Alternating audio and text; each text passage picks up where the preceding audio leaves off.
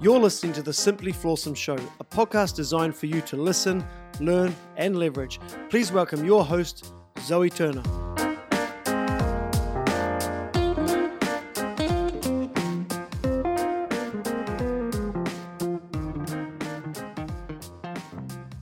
Welcome back to season two of the Simply Flawsome podcast. And I've got another fantastic um, guest here today. This is actually take two. Holly has very kindly uh, come back to the Rove again to do this podcast for a second time because the first time we did it, it went so well. Um, but unfortunately, I lost the SD card outside of uh, out the side of my laptop. So I'd like to welcome Holly Bennie back again. So this lady in 2016, she co-founded the popular peer support platform Real Mums of Dubai. And over the last three years, she has grown and nurtured the community so that it now supports over 14,000 mothers living in and around the UAE. She's recently moved to a new venture supporting small businesses, uh, business owners in the region, and she's been featured in numerous publications such as Time Out Kids, Baby and Child magazine, various local newspapers, and she's been a guest speaker on several radio shows discussing both family life and motherhood. She's also a family and lifestyle expert for Home Club Emmy. Before I welcome Holly to the podcast, I'd also like to thank Rove Hotel for allowing us to use their amazing venue for the podcast and all um, future episodes. So, without further ado, let's welcome Holly Bennie to the podcast today. Hi, thanks for having me back again.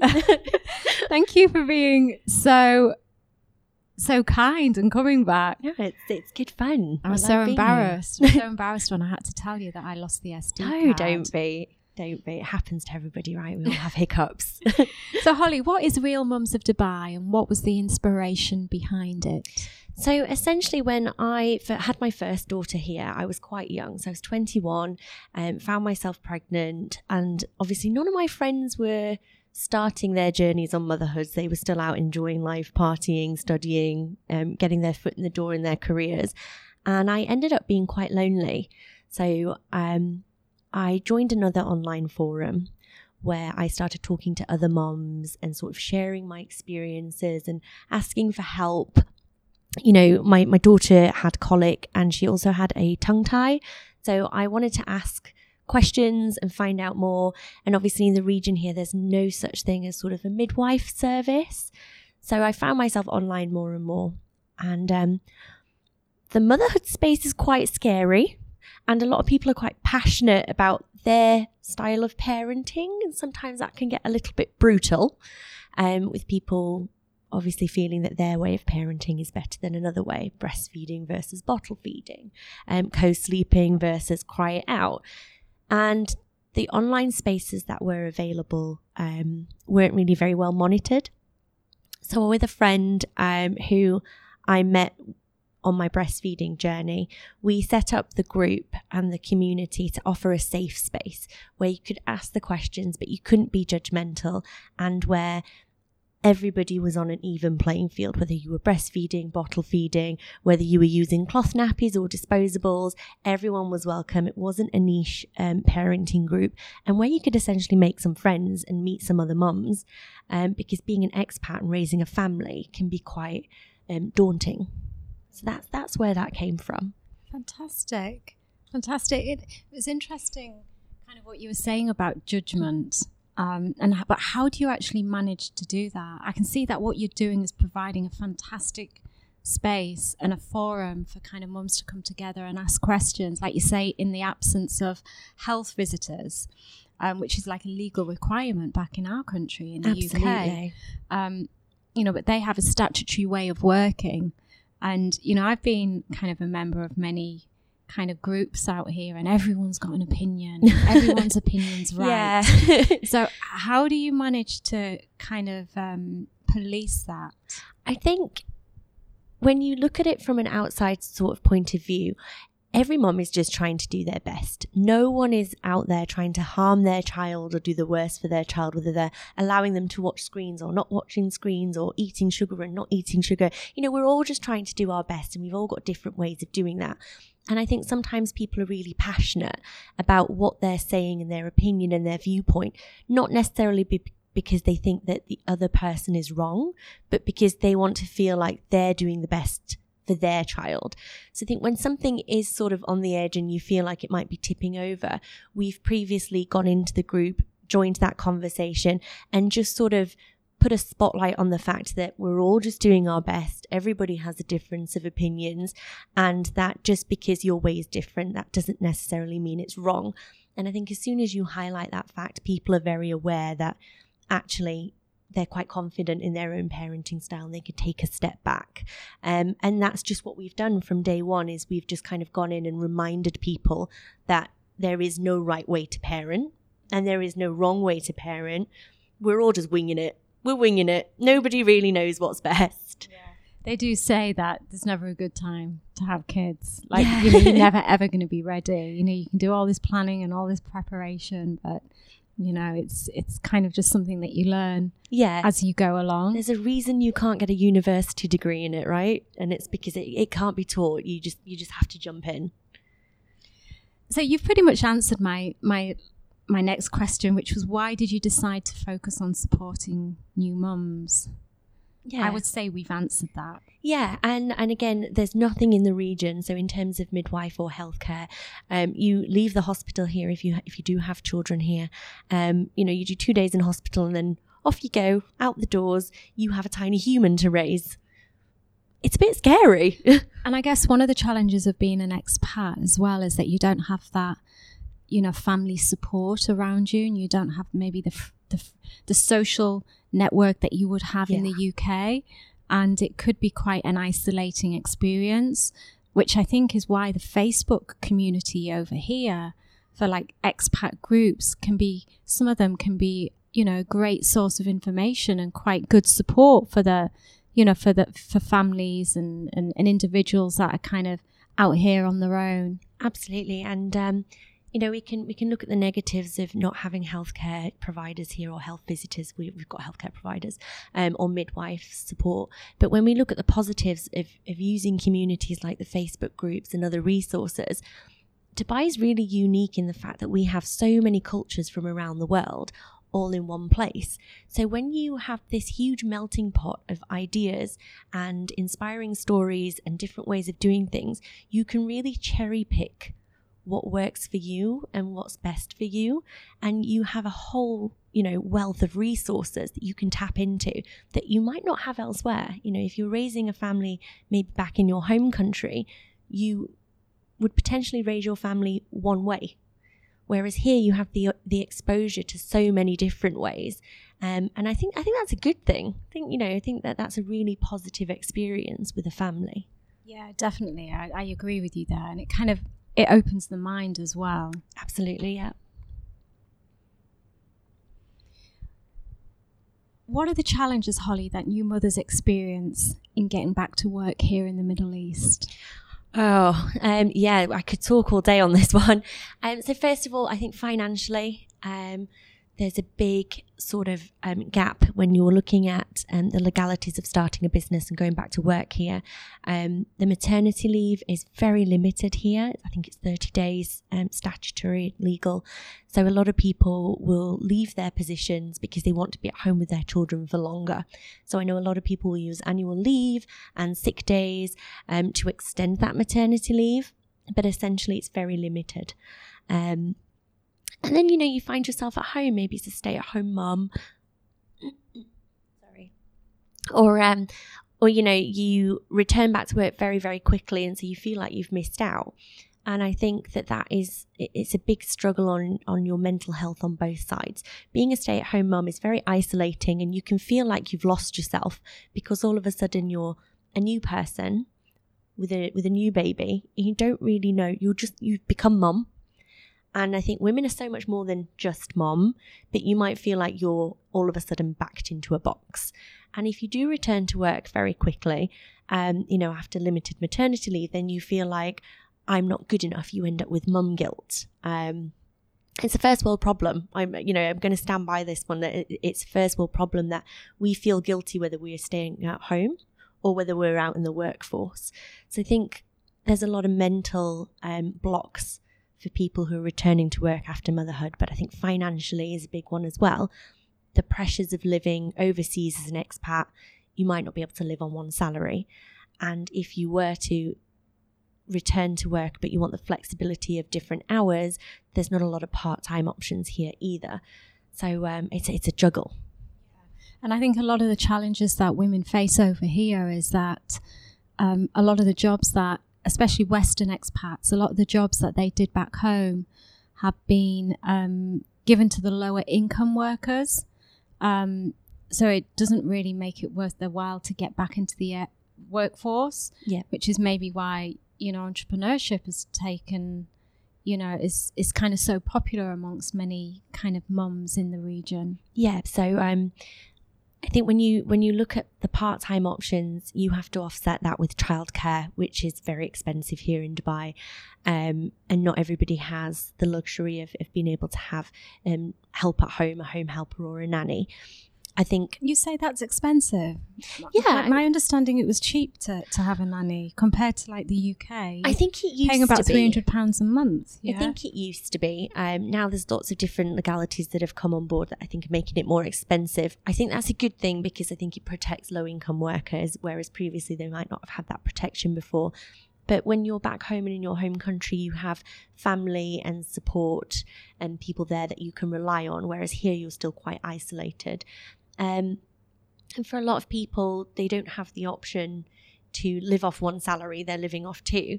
And so if you're living off that second salary, that doesn't necessarily mean there's extra income to put into childcare. So you really have to weigh up the options of whether it's actually worth returning to work. Um, and again, I think that that is the reason, like you said, that there is so many people and women that want to be entrepreneurial here, because beyond the financial side of things, I think to keep people's minds active, they want to feel like they're able to do something. Without sounding too too negative, I was just talking about this with uh, with another lady, uh, with another guest actually, is that you know it's becoming more and more expensive to like register businesses here in the UAE, um, so it's making entrepreneurship a lot more of a challenge um, you know, which in a city that encourages kind of um, entrepreneurship and that is really kind of forward thinking and fast paced, it is seems to be a bit of a contradiction because it's you know it's pushing a lot of people out of that space. Yeah i'm going to argue that point um, because i think there's there's new licenses coming on board every single day so i launched a business back in 2014 and it was much more expensive to launch that business than it was my new business here in 2019 interesting um, because of the different licensing options that are now available The DED trader license is launched, which you can start a business for as little as, you know, 1,500 dirhams now in terms of licensing. But I do think that Dubai is a relatively new city. And the UAE is relatively new on the map. You know, places like London and um, LA or New York, they've had, you know, hundreds of years to develop their infrastructure, their legal systems, and their economy. And the UAE hasn't had time to do that. So I think that as they grow and as they expand, they've found that they've had to put different permits and implications in place to ensure everybody is above board, um, safety, you know, all these different things. Um, and with that, obviously, comes extra costs that weren't built in a few years ago when these things were overlooked. So I, I think that moving forward, yes, there are more permits and expenses, but the actual cost of licensing and setting up a business has dramatically fallen. Okay, that's interesting. And like you say as well, it's also an evolution as well. You yeah. know, we're not as advanced as other countries, so it's it's a process that will continually evolve. Yeah, e- exactly. And I think the more demand, the more that you know everyone has to listen. Tell us a little bit about Social Seeds, Holly. Okay, so I'm obviously obviously I'm I'm very involved in the mum community, uh, and I'm a mum myself. I've got four little ones, so I I started listening I got a lot of questions, people approaching me saying, How would we set up our business? Um, how, how were we managing marketing, accounting? What was our business plan? How do I set up a business plan? A lot of people asking me all these sorts of questions. And what I started to do was to combine them into workshops so that I could answer all these questions in one place to several women and then also offer a space where they could meet other women. Again, thinking about that loneliness factor and just different ways that you can network without having to go to a networking event. I find those really awkward. You know, hello, my name's Holly, here's my business card. It's just not for me. Um, so I wanted a space where women could come to a table and have a coffee and learn something, but also meet other people. And with that in mind, I set up Social Seeds, which is um, a series of workshops and classes that are very much the fundamentals, the basics of building a business and how you can learn that information in very short snippets. So, a morning, very affordably, um, meet and network with some people, and then take those skills, implement them, and see fast results. That's fantastic. And do you run the workshops in Dubai? Yep, so they're in Dubai. Um, I work with Letswork.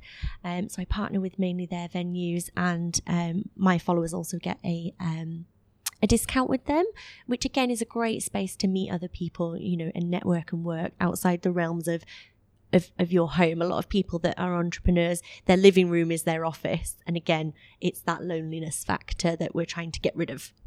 And it's also being around like minded people as well. Yeah. Um, I remember probably about a year ago, I was feeling quite stagnant and I attended a couple of courses, and the people that I met on those courses, like I'm still with today, you know, I wouldn't say that, you know, they've become friends, not friends who you go out and have drinks with.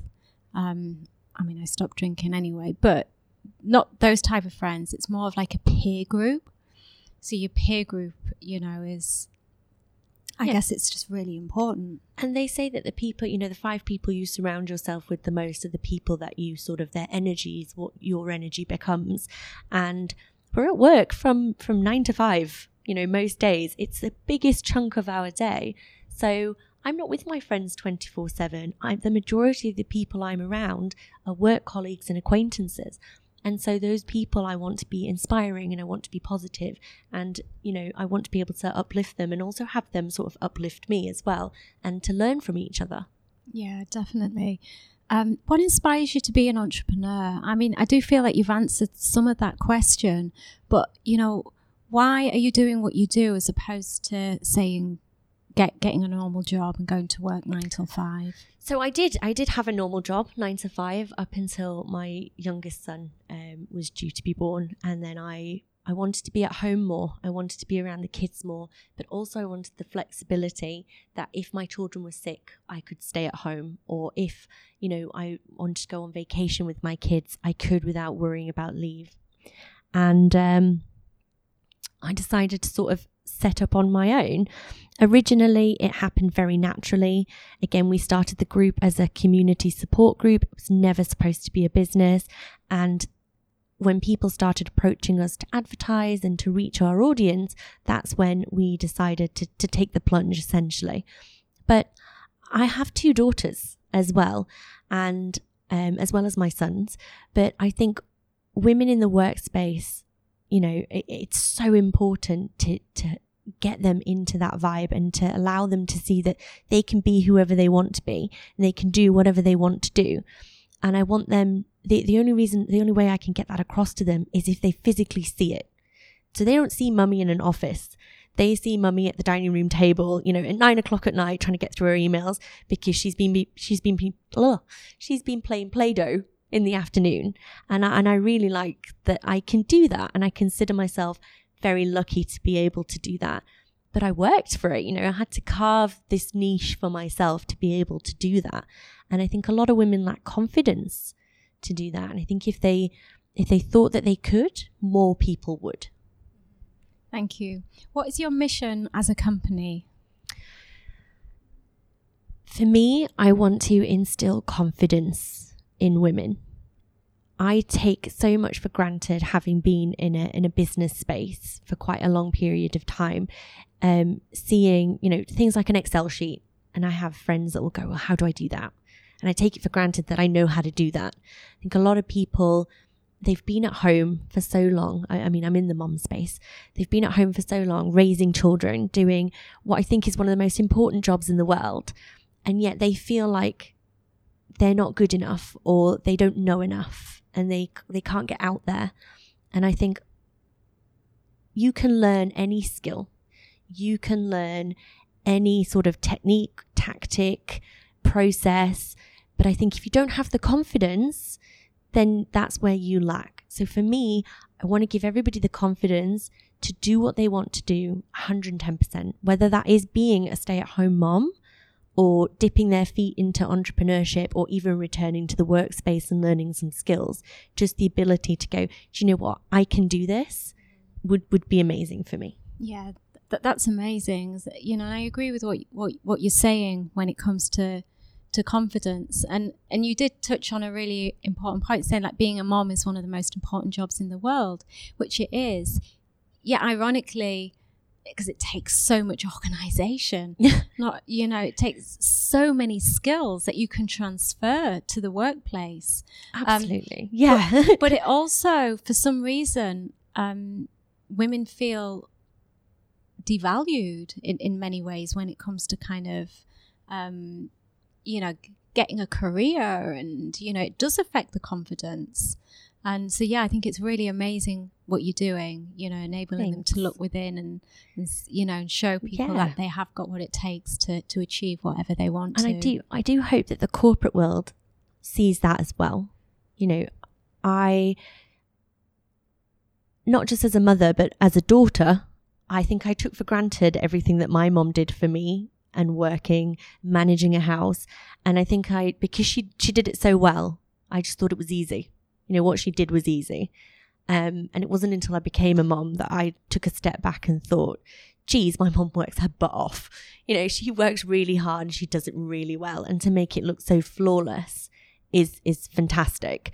Um, but I think because because women just get their heads down and they get it done and they do what they need to do, that it's often overlooked as something that is simple and easy. And people don't delve into actually how complex this is or how much hard work it takes. And I think, you know, women that are, are building businesses and raising families and managing homes are, are doing so much hard work. And like you said, have so many skills that they can transfer and are really, you know, a valuable asset to any company. What challenges that thank you for that. And what challenges have you faced, Holly, setting up the company, if any? For me, um, again, I think it's it's um being out there and putting yourself out there is quite scary, especially when you have um, you don't have a piece of paper. I never went to university. I always say I went to the University of Google um, because I learned all my skill set literally on Google and on YouTube um, because I didn't have the financial funds to, to have to hire someone to help me or the background to help me build what I needed to do. I literally just had to figure it out. So I went pecking through the realms of internet content, trying to find what I could. And I think that sometimes um, people can look at you and go, well, what makes you able to do this? Why should you get to do this? You know, what, what makes you qualified? And instead of looking at the years of experience or the fact that you've spent hours trying and testing, you know what works, but you also know what doesn't work because you've been in the trenches. I think again, people overlook that. They, they're looking for a sheet of paper and you can't buy experience and you can't buy time. And I think that my biggest struggle is getting other people to understand that and to see that worth. It's interesting what you were saying about, um, you know, you looked on YouTube and you know you learned a lot from there, and you know quite often you know there is there's just so much free content out there.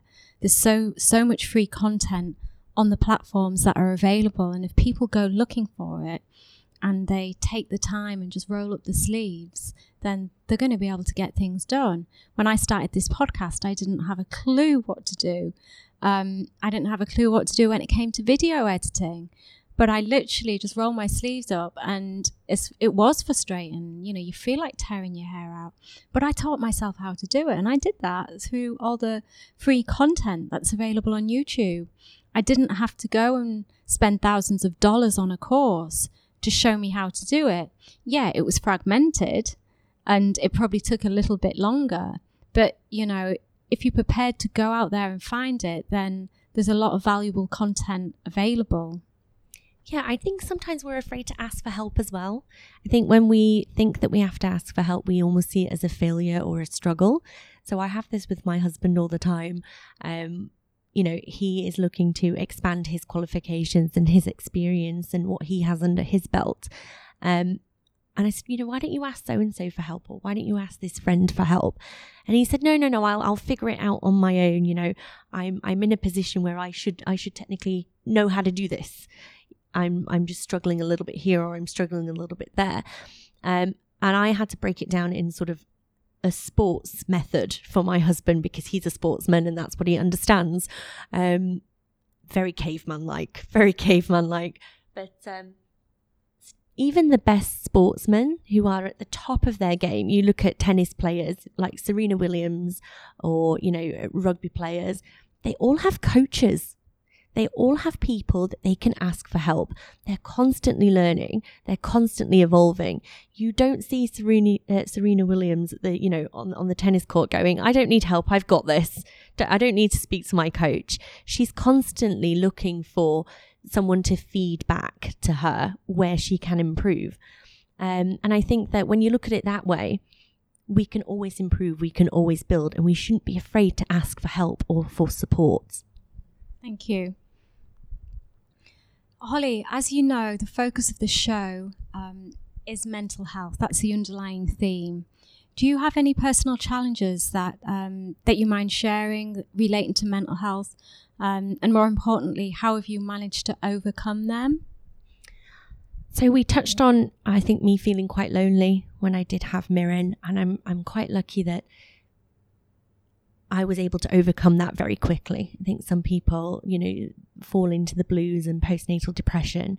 I was quite lucky that that that didn't occur, and I was able to sort of pull myself back. Um, I do have other family members and people that are close to me that do struggle with their mental health, and I think my biggest my my biggest thing with mental health is being able to support them in a way that isn't going to affect them or bring them further down a hole.